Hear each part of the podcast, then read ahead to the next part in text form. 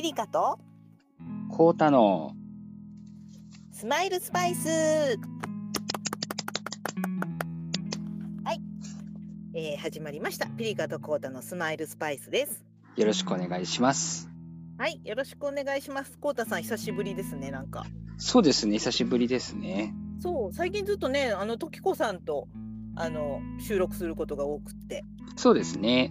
うんねあの秘密の回から以来ですねそうですね。あの、あのねあのもう戒めと戒めの回ですね。ね あのこうたさんのあの戒めのところがすごく面白かったって皆さんコメントされてました。いやー、まあね、本当にね、自分のこととしてね、ちゃんと捉えないとね。ね、うん。でもあのプリントアウトして保管しといてくださいねって言ったところですごく律子さんも吹き出したそうですよ。そうですね。いやー、でもね、本当に、ね、迷惑かけないように生きていきたいと思います、本当に。いやいやいやいやねあの大丈夫です。恋愛はまだまだできますから。そうですね。はい。っていうところでね、今日はね、えー流れ星というテーマのピリカ文庫を2人でね、読んでいこうと思いますけれども、はい。はい、早いもので、えーもう、えー本年度のピリカ文庫で、コウタさんの出番としたらこ、今回で最後と、あ、なるほど。朗読はですね、はい。はい、と、えーなるというところです。そうですね。うん、早いですね、なんかね。うーん、そうですね。でも、まあ、本当にたくさん朗読させていただきましたね。ねえ、本当。ねえ、あの絵ですね、8月のね、9月か、9月からか。また再開して、そうですねちょっと怒涛な勢いで朗読が多かったですもんね。そうですね。うーん。でね、この前ちょっとあの深呼吸の回でも触れましたけど、またスマスパちょっと冬休みをいただきますので、はい。はい、まあ朗読がすべて終わってから少しやっぱり企画とかね、ちょっとこうあのゲストさんとか、はい。まあ、そういうところを少ししてから冬休みに入るという感じになると思います。そうですね。うん、なのであの冬プレイリストとか、ね、クリスマスプレイリストとかいろいろこうたさんもやることはたくさんでしょうから。そうですね。あとは、うんまた、あの、カフェペンギンのね、ゲストさんお客様のね、ね。プレイリストなどもありますね。ねなので、えーまあ、そういったところでねまたこう最後まで聞いていただければと思います。はい。はい、では今日はですね、えーピリカ文庫流れ星というテーマで、えーまた2人のクリエイターさんに書いていただいてるんですけれども、はい。えー私の方で前半ですね、えー、しげ姉さんさん、しげ姉さんってもう呼ばせていただこうかなと思います そう、ですね。そうですね。しげ姉さんさんってなったらもうちょっと大変なので、はい。しげ姉さんの星にフラチな願いをというね、はい。またちょっと今までにない感じですね、この作品ね。そうですね。うん。ん。ね、ちょっとこう、あの女性同士のね、恋愛のところも、あの書いてらっしゃるので、ね、そこのところを私、ちょっとできるだけね、こう作品がかっこいいので、こうかっこよく読みたいなと思って、ちょっと練習はしてきたんですけどね。はいどうなることやら、本当よろしくお願いしますというところですね。はい。そして後半ですね、えーもつ煮込みさんのはい。僕らを見てるというね、またちょっとこう素敵な作品ですよ、今回もね。そうですね。はい。こちらの方はこうたさんの方に読んでいただこうと思います。はい。はい。えーでは私からいきますね。はい。はい。ピリカ文庫より星にフラチな願いをしげ姉さん初めて流れ星を見たのは修学旅行の夜だった高校2年の冬に行った長野で私たちは部屋を抜け出して語り明かした。退屈な夜中私は彼女愛子ちゃんと目配せをしてそっと部屋を抜け出しホテルの屋上に忍び込む。寒い。彼女が身をすくめると私たちは体を寄せて夜空を見上げた。透明な星たちが漆黒の空に浮かびポカンとした空間に吸い込まれそうだ。あの向こうには何があるんだろう。ささやかな体温をジャージ越しに感じながら私たちは同じ空を見上げている。寒いはずなのに気持ちは高揚していた。彼女と私はいつも二人でいた。生まれる前から一緒にいるような感覚。分かってもらえるだろうか。くだらない話をしてそれだけで楽しかった。でも高校生活も残り1年ちょい。卒業後私たちは別の進路に進むことを決めていた。愛子ちゃん私は彼女に呼びかける。何？仲良くしてくれてありがとう。何を今更？恥ずかしいとそっぽを向く彼女の大きな瞳とふっくらとした方が好きだ。うちは女子校じゃないし他に仲のいい友達にも男子はいる。だけど彼女は特別だった。空を見上げると不意に一筋の明かりが通り過ぎる。流れ星だ。不埒だと思いながら私は愛子ちゃんにキスしたいと三度願ってしまう。衝動的にぎゅっと抱きそっと唇を合わせる。確かに彼女のぬくもりを感じた瞬間そろそろ戻ろう。彼女は一瞬触れた唇のことなど忘れたように私から離れた。もう友達に戻れないかもしれないと焦る私の耳元で彼女はささやく。今のなしにしよう。ごめん。反射的に謝る私の目を見ず彼女は先を急ぐ。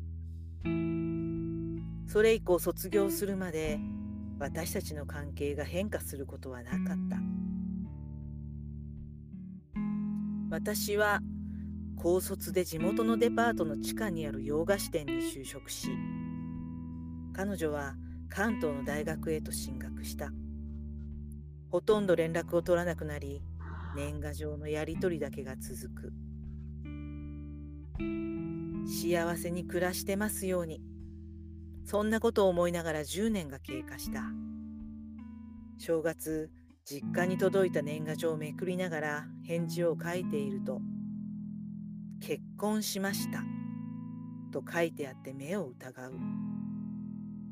28歳になってすぐ愛子ちゃんは大学の同級生と結婚したらしい。愛子ちゃん結婚したんだ。お似合いね。腹立たしいくらい2人は似合いで写真を破こうかと思うほど絵になっていた。しぶしぶ返事を書こうと住所を確認すると隣町に住んでいることに気づく。本人以外に見られないよう返信は封書で LINE のアドレスをさりげなく書いて送る。これに返信が来なければ諦めるつもりだったが投函したちょうど1週間後に LINE が来た。愛子ちゃんからだ。こうしてると昔を思い出すね。LINE で数回やり取りした後で飲みに行くことにした私たちは2軒目を出た後で公園のベンチに座っていた周りには誰もいない空を見上げると満天の星だった私たちはすっかり大人になってしまったしかし疲れたような愛子ちゃんを見ながら考えにふける。あきこちゃんは変わらないね。彼女が私に言う。私は老けたでしょ？そんなことないよ。少し痩せただろうか。顎のラインが昔よりくっきりしたけど、私の中の思い出と変わらなかった。昔から彼女のことをよく見ていたからわかる。大人になってお酒を酌み交わしても、すぐあの頃に戻れるけど、愛子ちゃんはもう人のものだと思うと、なんだか切なかった。私が男だったら選んでもらえたのだろうか。あの頃にはわからなかった感情が胸の中をぐるぐるする。結婚おめでとう。思いを振り切るように口に出すと、愛子ちゃんが私をじっと見据えた。ねえ、あきこちゃんは今幸せ？一人暮らしの中、貯金もできてて友達に恵まれている。親も兄弟も仲はいいし、不幸な要素など一つもない。だけど、決定的なピースが足りない。どうなんだろう。はぐらかすように空を見上げる。きな人とつながれている。家も近所だし、会いたい時に会える。だけど、満たされているとはほど遠かった。少しだけ彼女が私の方に近づく。うっすらとブラウスから体温が伝わる程度に触れ合うと、修学旅行の夜を思い出した。あの時もこんな星空だった。修学旅行の時のこと覚えてる？愛子ちゃんが私の肩に頭を乗せてつぶやく。あの時もこんな星だった。キラキラした空、こぼれ落ちそうな星たち。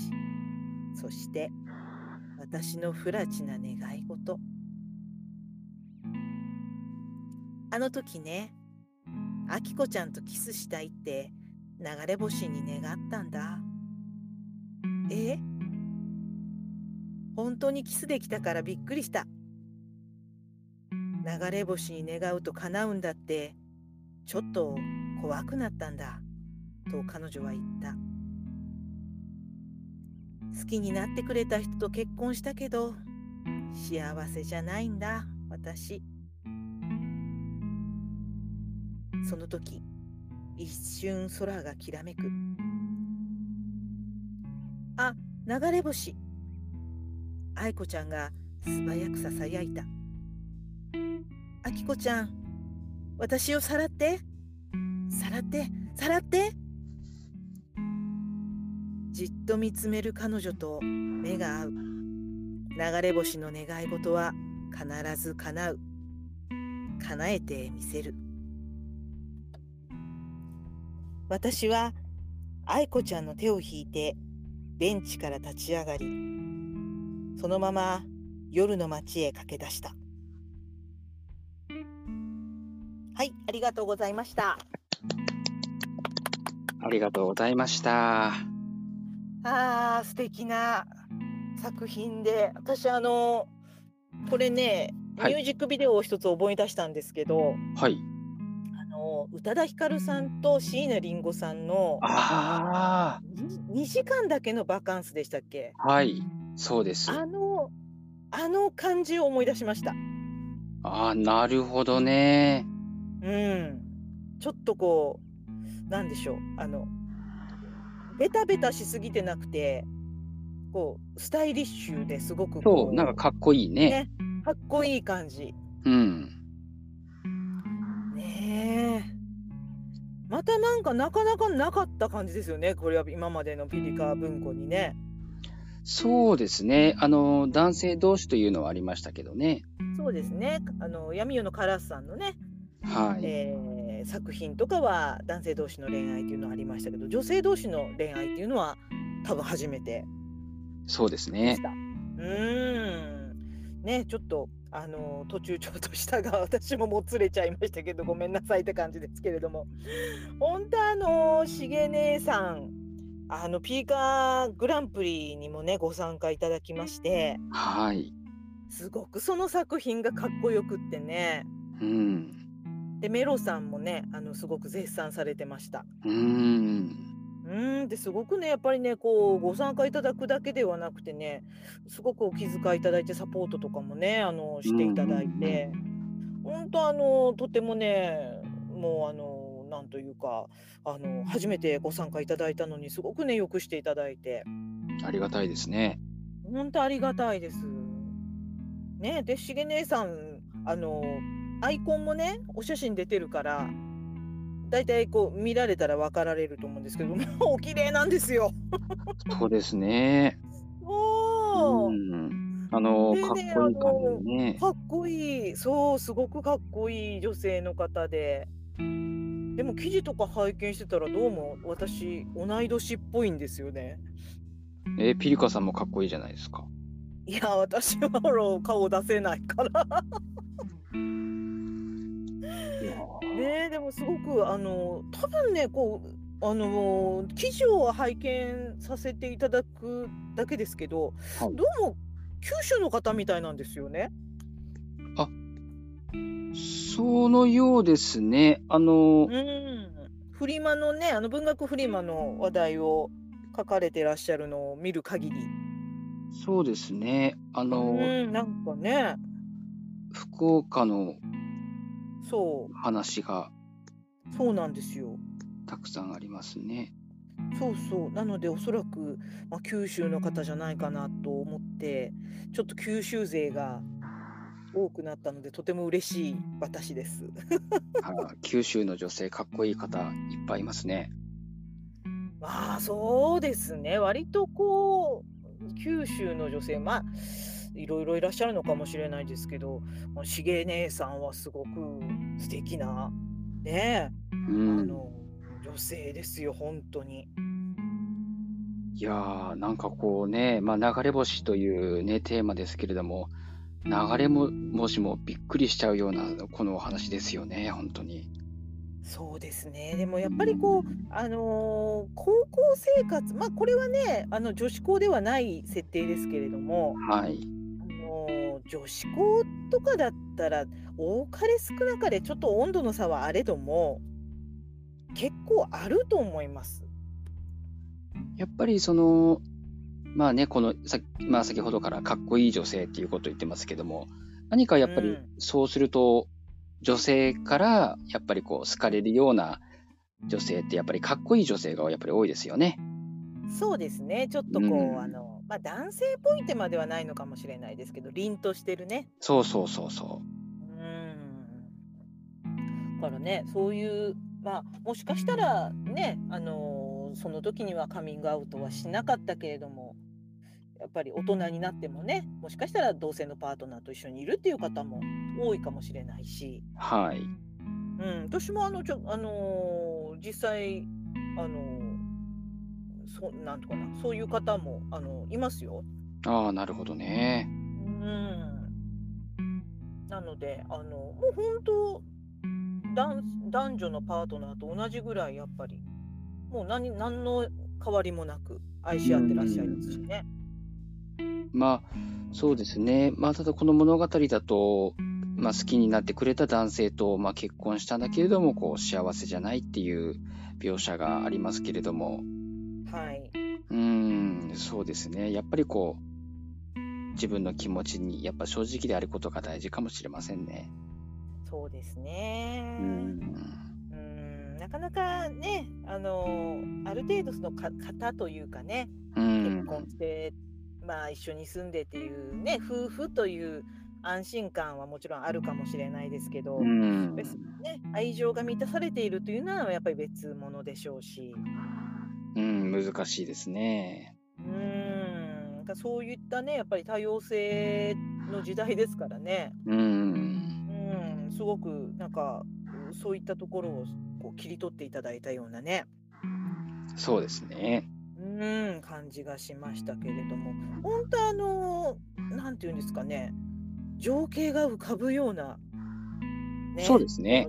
うん、流れ星がさーってこう流れるのが本当に見えるような作品でしたね。うん。うん。あのね、この最初の描写にもありますけれども、こう、修学旅行で行った長野ってね、はい。あの、長野県にすごくこう、星の綺麗な、えーところがあるんですよね。ね、多分そうなんでしょううね。ん。うん。僕もね、一回ね、行ってみたいんですよね。ああ、私ね、多分ね、高校ちょうどそうだ、一緒だ。高校2年生の修学旅行長野でした。あ、本当？あ、そうなんですね。あ、スキーでしたけどね、もう私の時のうん修学旅行。うんうんうんうん。うん、だからその時のね、あの星空をちょっと思い出しながら読みました。ああ、じゃあちょう、本当ちょうどですね、高校2年の冬に行った長野でってね。そうそうそうそう。だからもしかしたらね、あの、しげ姉さんも九州なんで、同うん。じようなルートをたどられたのかななんてね、思いながら。ね、もしかしたらね。う。うんん。で、私はスキーがね、とっても下手でね、すごいあの、みんなであの、何ですか、腰につかまってトレインっていうのかな、こう、みんなでこうダーって下ってはいはい。うん、もう初歩の初歩ですよね、もうスキーのね。もうそれで足を引っ張ってました。ああ、だから、まあね、最初はやっぱなかなか難しいですよね。難しいですし、やっぱああいうのって、まあう、ん。運動神経もあるんでしょうけど、要領をつかむのが上手い人とね、そうそうそうそうそうどそううそしても、うん、あの、後からっていう方といらっしゃるからね。う。ね、最初からなんとなくできちゃう人はできちゃいますからね。そうなんですよ。私はね、なかなかこう、最初からスッとってはいかなくって、うん。もう なんかバタバタバタバタもう転んじゃって、ああ、そう。で、友達も助けてやりたいけど、助けたら私も転ぶからごめん、手を出せないみたいな感じでね。そうですね。なかなかあのスキー板って思ってたより長いですしね。そうなんですよ。でも、なかなか、90だから、もう全然、もう、だって周りにないんだもん。ああいうの。うん、ないですね。だからね、特に九州はそうですよね。うん。なんかそのね、そのスキー、ああ、スキー苦労したなっていう あの思い出も蘇ってきましたね。ああ、そうですね。やっぱりね、うん方向転換とかも最初はなかなかね。そう。なかなかね、うまくいかないですけど、ね、このしげ姉さんのこのあの作品ではスキーではないとは思うんですけどね。うん。うん、でもやっぱりね、こう夜中抜け出して、で、ホテルの屋上に忍び込むってドキドキしますよね、やっぱりね。そうですね。うん。あれ、な、なんでみんなこう屋上に行くんでしょうね。うーん。星が綺麗だからかな。星が綺麗だからかな、やっぱりね。なんかそういうこう秘密のカップルたちはみんなやっぱ屋上に行ってましたもんね。うん。やっぱり一番見つけられにくいのかな。ああ、そうかもしれないね。うん。ねえ、なんか私はそういうリア充ではなかったので、修学旅行の時にはもうみんなでなんか、あの枕投げみたいなのをね、まあ、まあ、まあ、みんなそうですよね。そう。で、なんかね、好きな人をこう告白し合ったりとかね。ああ、なるほどね。うん、なんかそういうのをしましたね。うん。うん、でもこういう、こういうね、あの修学旅行の夜、いいなって思います、すごく。そうですね。またね、それが、えーまあ、時を超えてね、また、まあ、おね、再開して、こういうこと、ね、そうですね展開に、ね、なるわけですからね。うん。なんかね、こうやってこう、あのー年賀状のね返信を封書でして LINE のアドレスをさりげなく書いて送るっていうのがあなるほどって思いましたあそうかそうかはがきじゃダメだよねって思ってそうそうそうそう。うんなんかそういったところもほーってちょっとすごく思いましたねどうしてもやっぱりね、年賀状だと、ね、はがきですからまあ、郵便屋さん含め、他の人も見ますからね。ね。えだからもうすごい私はそのね愛子ちゃんのイメージがもうあの椎名林檎さんで この愛子ちゃんのイメージがもう宇多田ヒカルさんなんですよ。ああ、そうね。そう。もうそんなそのイメージで最初から読みましたねいやー、ね、だから、まあ、いろいろ幸せがありますけれども、ね、この二人にとっては、こういう形のね、えうん。ーが幸せということなんでしょうからね。ね。そうそう。だからもうあのね流れ星の願い事ねもう叶えてほしいですよね。そうですね。うん。すごく美しいと思いますやっぱりね。うん。うんねしげ姉さん本当にありがとうございました。本当素敵なありがとうございました。もうねすごく早くってはい。多。分えっ、とご依頼した次の日にさーってもうこの作品が本当流れ星のように来たんですよ。おー、なんか今の表現すごいかっこいい。そうそう本当にねもうわーって書いてみましたみたいな感じでね。そこもかっこよかったですしげ姉さん。流星のごとく。流星のごとく。いいですね。本当うーん素晴らしい本当ね。もうそういうところもなんかなんかねずるいほどかっこよかったですよ。ね、なんかね、僕ら今日かっこいい文たくさん言ってますね。かっこいいばっかり言ってますけど本当かっこよかったんですよ。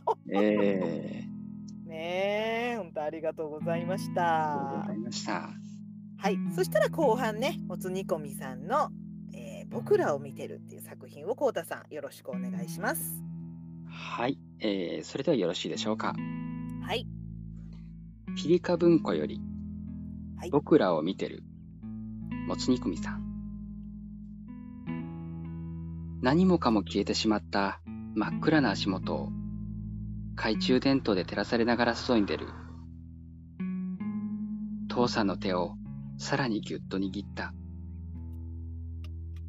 黒いはずの空が光っていた。数えきれないほどの光の点が輝いていた。周囲に立つ人たちのように、父さんは懐中電灯を消す。小さな小さなガラスを撒き散らした、想像もしていない夜の空が広がっていた。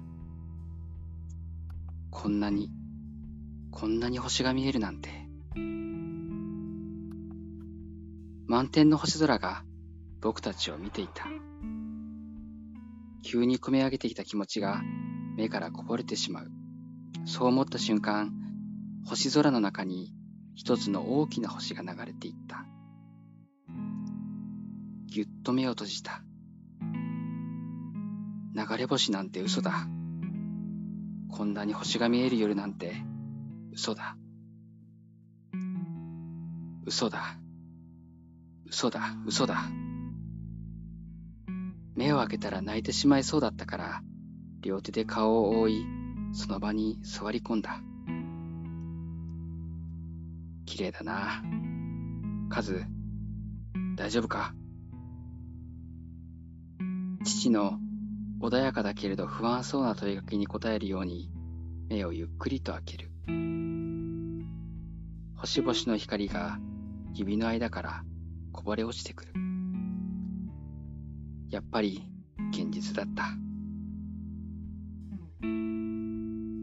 いつかやってくると言われていた地震が突然この地を襲ったのは今朝のことだ。広くて豊かな自然とたくさんの人々の生活を奪った。地震大国日本とはいえ、暮らしている場所が、いつもの景色が見たことのない、見たくもない景色になるのは信じられないことだった。かつて東北地方を襲った地震は、僕や家族に地震への備えを訴えかけた。津波や火災よりも、まず逃げることが何よりも大切であることを知った。自分は大丈夫。そんな異常な判断すら、脳が自分自身を守るために出している指令らしい。幸い家族は誰も怪我をしていなかったけれど、近所に住んでいた人が何人か行方がわからなくなっていると聞くとはなしに聞こえてしまった。山あいに住む人たちは土砂崩れを目の当たりにして木の実木のままに転がるように逃げてきていた。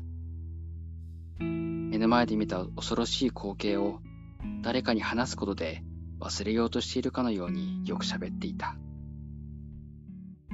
でもそういう大人でも僕たち子供にはその話をしないようにしてくれていた。小学校の体育館はたくさんの人が逃げてきて、いくつものつまらない色のテントが張られ、それぞれのテントは家族で使って、なんとか時間をやり過ごしていた。まだ時々揺れもあって、建物がみしりと揺れるたびに、体がドキリとこわばり、あちこちから小さな悲鳴が聞こえた。小さい子供は泣いてしまう子もいた。そして初めての不安な夜を迎えた。どこからか届けられたおにぎりを食べてしまうと何もすることがなくなってしまった。兄ちゃんは疲れたのか寝ていた。普段は晩ご飯を食べてしまうとピアノの時間だった。兄ちゃんはテレビを見たりゲームをしたりしていたけれど、僕にはピアノが何よりも楽しいものだった。聴いたことのある曲が自分で弾けるようになるのは楽しいし、難しい楽譜を間違えずに弾けるようになるのはゲームをクリアするのと似ている気がする。ちょっと外に出ようか。停電だから怖いかもしれないけど、ちょっと外の風に当たろう。父さんだって怖いだろうに、変に明るい声がおかしくて、ちょっと笑ってしまう。兄ちゃんを起こさないように、ゆっくりと立ち上がって、外に向かう。停電。暗くて明るい夜という絵本で読んだことがあった。街中の明かりが消えてしまう話。街が暗くなった分、空の星たちがよく見えるようになった、なんて書いてあった。流れ星が見たい、なんて、いつか父さんに言ったけれど、こんな風に見るなんて想像もしていなかった。もっと楽しく見たかった。父さんも泣いているみたいだった。泣いても何も変わらないのは知っているけれど、悔しいな。流れ星を見つけた時に言う願い事だって決めていたのに。しばらくその場でぼーっと星を眺めていたけれど、首が痛くなってきて、父さんと一緒に体育館に戻った。僕を見つけた母さんが、ちょっと泣きそうな声で聞いてきた。カズ、こんな時だけれど、ピアノ弾けるかしらいえ、いつもの練習曲じゃなくてね、好きな曲でいいの。そう言ってくれた人がいたの。体育館の正面にはステージがあって、ピアノが隅っこに置いてあった。小学校の音楽の先生は、僕ピアノのことも知っていて、いつでも弾いていいよと言ってくれていた。体育館のピアノの鍵の隠し場所も、こっそり教えてくれていたんだ。ピアノのそばにある引き出しの下から3段目。引っ張り出してみると、銀色の鍵が入っていた。カチャリと回して、ゆっくり蓋を開ける。両手でいつものドレミファソを弾くと、体育館の中にいた人たちがこちらを向いた気がした。お、カズのピアノ久しぶりだな。近くに立っていた町会のおじさんが笑う。発表会の時のようにゆっくりと息を吐いて、ゆっくりと吸い込む。10本の指が冷たい鍵盤に触れて、僕はピアノと手をつなぐ。じゃあ、行くよ。終わりです。ありがとうございました。ありがとうございました。ねえあの記事の方ではねこのあの文末に YouTube のねあの画像が貼り付けられてまして、はい。うん、私本当にあの読んだ時にその画像をねクリックして聞きました。ああ、僕も聞きました。うん、ただなんかちょっとエンドロールのような感じでねすごくなんかこう不安な時こそこう美しいものとかねそういうものってくっきりとこう記憶されるようなところがありますけど、はい。うん、まさにやっぱりそういった、まあ、一夜のねことをちょっと切り取っていただいた作品なのかなって思いました。そうですね。うーんねえだって真っ暗な停電の時って不安ですよね。そうですね。本当にこう、特に大きな地震があると余震も大きくてね、そう本当怖いですよね。ますしねえやっぱりこうその中でもすごくこう忘れようかとするようにねこう喋っていたとかそういったところがすごかったですねやっぱりこうリアルというか。うーん、そうなんですよね。やっぱり本当に不安で不安で仕方なくて、ね、だから少しでもその不安をね、こううん拭いたくて、ね、ほら喋ってればまあ、その間だけでもね、こう気が紛れるというかね。そうですうね。うん、でもやありますよねそういうそういう気持ちとか心理とかね。うーん。うん本当になんか私なんかは経験したことがねやっぱりないので、うんそういったこう体育館にねちょっとこう避難したような覚えもないんですよねまああのーありがたいことなのかもしれないんですけどだからこの気持ちは本当にわからないんだけどでも本当にそういうとことが起きた時に例えばそこに音楽があったらやっぱりね心って違うんだろうなって本当に想像します。そうですね。なんだろう。まあ、衣食住っていうのと音楽ってね、本当はうん関係ないから、こう、生活に必ず必要かと言われればそうではないのかもしれないとも思ったことはあるんですけど、ううんん、でも、いやっと、音楽ってやっぱ必要だなっていうのは、改めて思いましたね。そうですね本当にこのカズくんのね弾くピアノできっと心を癒された方がたくさんいたでしょうしねそそれがあるのとないのではやっぱり違いますよね。特にこういう時ですよね。うんこういう、なんていうのかな、非常事態というか、そうそうそう。うーん、本当ねなんかそういったこうちょっといろいろ考えさせられるような作品でしたねすごく。そうですね。やっぱり、こういう経験をされた、えこうね、被災された方も多いでしょうし、うんん、やっぱその中で不安な夜をね、こう過ごした人もたくさんいて、本当にだからリアルですよね。そうですねまたその停電したねその明かりのない、まあ、夜の闇とまたその流れ星っていうところがすごくこう対比がねうあん、のちゃんとこうそこの濃淡がつけられててそういったところもねやっぱり描写が素晴らしいなって思いました。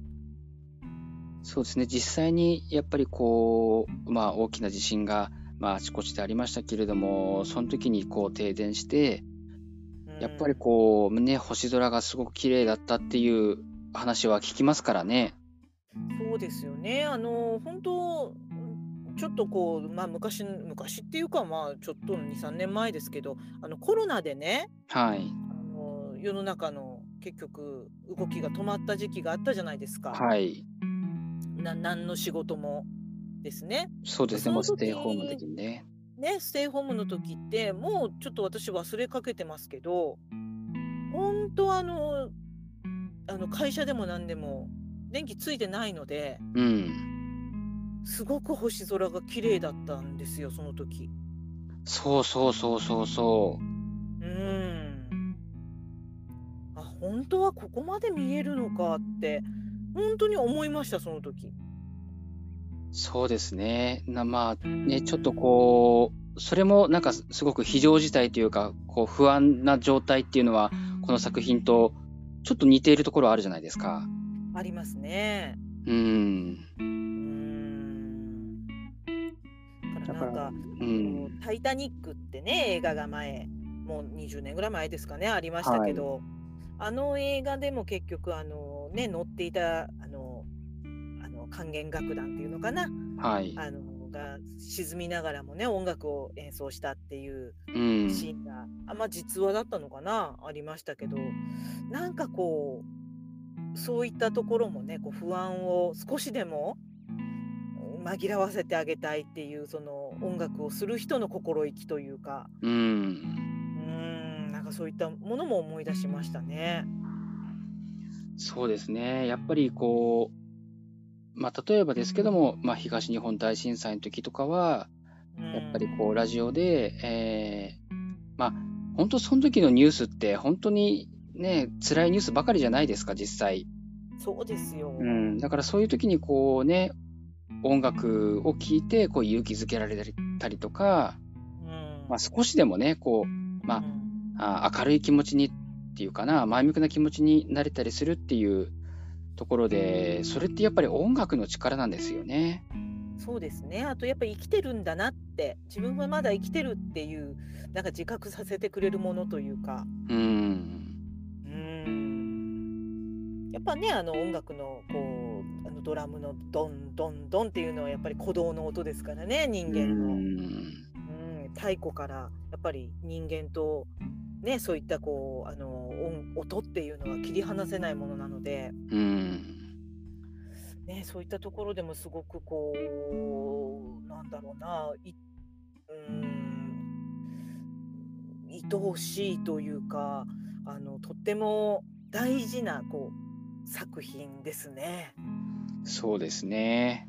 うん本当あのもつ煮込みもつ煮込みさんあんまりこうエッセイをねよくあの精力的に書いてらっしゃってはい。あのあまり創作はなさらないんですけれどもはい。あのーまあよよかったらあの書いていただけませんかって、えーお願いをしたら快く応じてくださってえうんもうあの本当エッセイの方はね読み応えがあるもうあのさ文章をたくさん書いてらっしゃる方なのでね、えうん。うん、もし読まれてない方はこれを機会にねもつ煮込みさんのエッセイも読んでいただきたいですけれども、はい。うん、でもやっぱりエッセイがうまい方って小説もうまいんですね。そうですね。うん、なかなかこう、ね、やっぱりこう文章にして伝える表現力っていうのが、こう、エッセイですごくこう、上手い方って、伝えるのが上手いんでしょうね。ね時子さんもそうじゃないですかやっぱり。そうそうそう。ねえだからエッセイの名手の方ってやっぱあうまいなーってちょっとこう切り口が違うだけで、うん。うん、やっぱりなんかその文章の組み立て方であったりねその描写の仕方であったりすあすごいなってやっぱり思いました。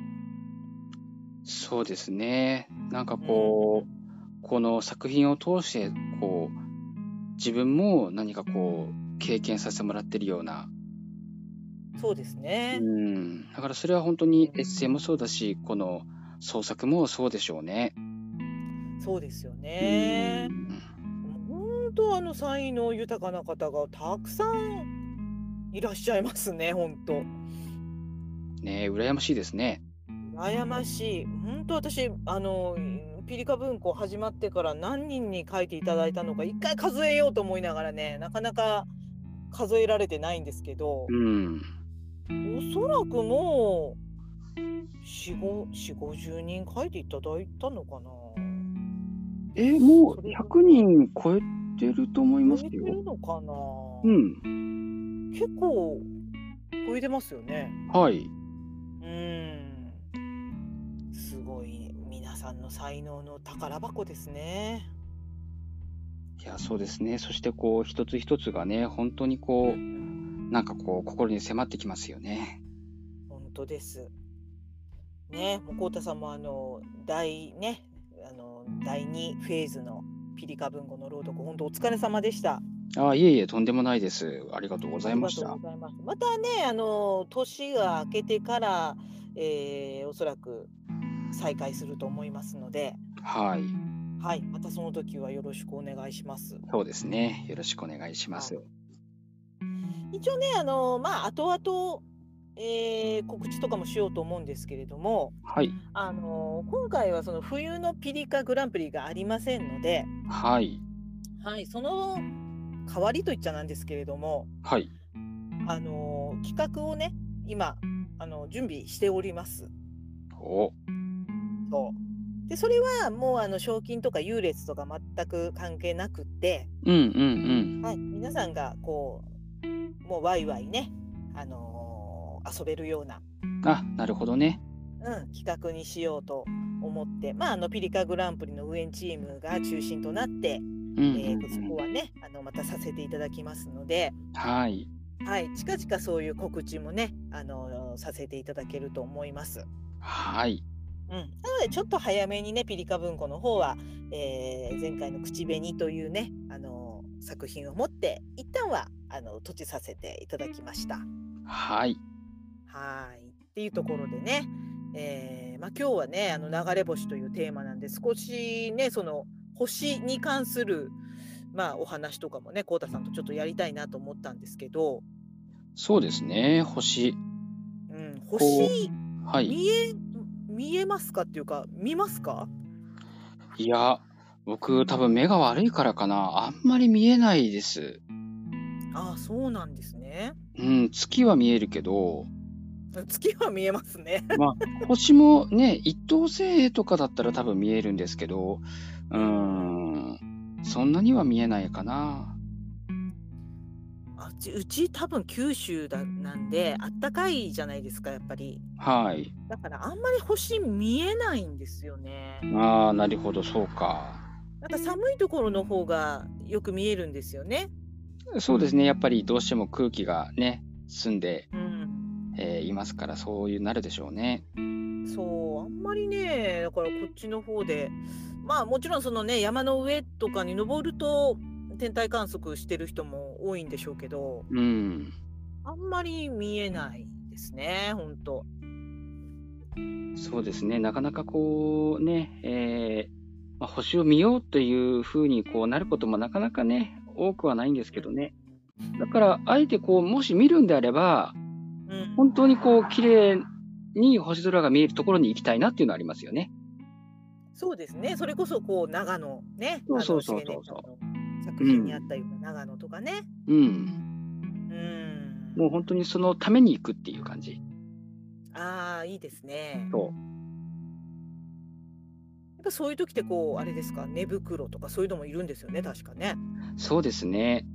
うん私たちのこう、子供の頃は男の子でこう望遠鏡を買ってもらったりとかねするうんうん子もいましたけど浩太、さんそういったのは買ってもらった思い出とかあります？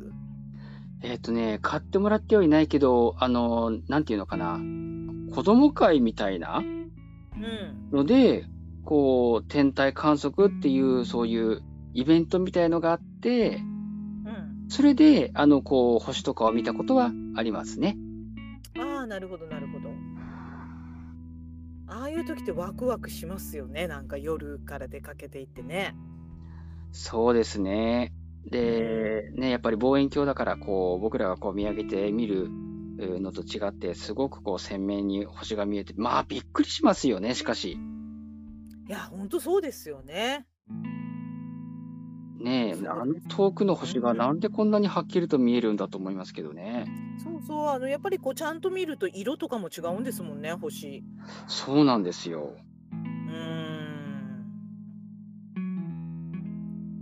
ね、やっぱり星座とかも見たいんだけど、なかなかね、こう肉眼では見えなくて。うん。うーん、カシオペア座とかね、なんかあの、よくね、あれがあれだよとか言われますけどね。やっぱりそれはね、天体望遠鏡だとね、やっぱりこう、はっきりと見えますからね。ねえ。いやーでもなんかねあの流れ星ってなんで私このテーマにしたかっていうと、はい確か流れ星って秋の季語だったんですよなんかネットで見た時に。あ、そうなんですか？うんまあ間違ってたらあれなんだけどあの秋の季語で検索をした時にうん。なんか流れ星って出てきたんですよ。ああ、そうなんだ。でああ夏じゃないんだと思って。うんた。だまあまあね、あの星空、まあ、空も澄んでくるし、ちょっと寒くなってきたらね、うんうんうん。うん、だから帰っていいかな、流れ星と思って、お題にね、持ってこさせていただいたんですけど、ああ、確かにこの時期がいいかもしれないですね。ねでも寒い時にね、やっぱりこう、空を見上げて星が綺麗だったりとかしたらいいですね。うーん、そうですね。なんかこうんう、ね、なんか、なんていうのかな。やっぱり空を見上げるって時は、うーん、なかなかちょっと現実がちょっとうまくいかなくてみたいなことがやっぱりイメージがあるじゃないですか、なんかね。そうですね。うん。で、やっぱりこうね、夜空の星を見て、また頑張ろうって前を向くっていうのが、こう、すごくこう、こう浮かびますね。そうですねう。ん。あの私が好きな斉藤和義さんの歌にね、空に星が綺麗でしたっけ？あ、そうそうそうそうそうそう。うん、曲があるんですけど私あの曲すごく好きで、うんうんうん。あのねこの話多分してないと思うんだけどこの前行ったんですよ斉藤和義さんのライブに。はい、確か、あれですよね、ノートに書いてませんでした？あ記事には書いたのかスマスパではそうそうそう。ね多分話してないんですけど、うんうん。そうでそれで歌ってくれたのあ、本当に。うんあーなんすごいかいいです感ね。激しちゃいました、うーん。でそのライブはあの、長崎にね新幹線があの通るっていうことで、うんうん、うん。結構今回そのライブとかなんとかも県が多分ねちょっとこうお金出してるんでしょうね。いいアーティストさんをたくさん呼んでくれて、はい。あの斉藤和義さんと高橋優さんのはい。ダブルのあの弾き語りライブだったんですよ。ああ、なんかいいですね。うん、すごくあの聞き応えがありました。あの、プロの方って本当生で聞くと歌うまいんですよね。うまいね。でやっぱりあの高橋優さんはすごくやっぱり声量がある方なのでう、ん。もうすごいあのもうねあの結構そこはねそのライブはね親子チケットとかが売ってたから割とねその子供さんも来ていいよみたいなライブだったんですよ。はい。まあ、県のイベントっていうのもあって。えええええうん、だから割と有名どころの曲をね歌ってくださってねえ。ああ、いいですね。おーすごい良かったですよ。ねえ、やっぱりこう、その流れ星っていうテーマからまたそういうね、ところを思い出すっていうのもいいですよね。その日のね、ことを思い出すっていうそうそうねだからやっぱり空には星が綺麗ってねあの時、あの曲もやっぱり少しこうしょげてる時の歌ですけどね、うん。うん、やっぱこう空の星を見てまた明日も頑張ろうよみたいなねやっぱりそうですよね。なんかすごく楽しい時とか、こう嬉しい時に、あんまりこうね、夜空の星を見上げたりっていうのはあんなかなかないですもんね。そうですねあのね坂本九さんの「見上げてごらん 夜の星を」もちょっとこうまあ悲しいとまではいかないですけどスローな曲ですしね。うん。ね、割とそういう、こうセンチメンタルというかね、なんかそういう時のイメージがやっぱりありますね。そうですねだからやっぱりこう心が傷ついた時とか、うんうんうん。うん、ちょっと元気が欲しい時とかにやっぱり人は星を見上げるのかもしれないですね。うん、本当ですね。うんちょっとね私たちももうあのスマホばっかり見ないで空見ましょうね。いやー、本当ですね。スマホばっかり見てますね。もう目悪くなりますよ 本当。本当に本当に。ね本当ですよだからもうあのできるだけねあの緑も見て星も見て、そうですね。目の保養にね。うん目の保養にねして本当あの目は宝ですからね。そうですね。うーんねまたそういう感じでねこう目も養っていきましょうね本当。ねあなんか本当そうですね。やっぱりどうしてもね、やっぱりこうやって、まあ今ですからね、こうスマホだったりね、どうしても見てしまいますけれども、そうそう。たまにはね、なんかね、時子さんと、あの、深呼吸っていうね、作品の朗読の時も話したんですけど、はい。やっぱこれを機会に、こう、息のね、息をこう、いい、いい呼吸をするように気をつけようね、なんて2人でね、話したんですけど、うん。うん、ちょっと、この機会に星見ましょう、幸田さん。そうですね。あの、深呼吸して星見ましょうね。深呼吸して星見ましょうん。う。ね、そこせっかくのこの機会なんで。そうですね。はい。ね、っていうことでね、えー、もうこうたさん、本当あのーフェーズ2の朗読ありがとうございました、今まで。いえいえ、なんか、なんか終わるみたいですけど、まだまだ、あの、はい、続きますから。はい。ね、まだ、はいあの、これから、えー続きますんで、はい。はいよろしくお願いします。おそらく続くと思いますね、またその時はね。はい。よろしくお願いします。お願いします。はい。ということでね、今日は流れ星というテーマで、とってもかっこいいしげ姉さんの作品と、もう心にじんと、もうなんか大切なものを残してくださったもつ煮込みさんの作品を朗読でね、お送りいたしましたけれども、いかがだったでしょうか？はい。はい。えー水曜土曜はスマスパの日ということで、また次回お耳にかかります。さようなら。はい。さようなら。はい。ありがとうございました。はい。ありがとうございました。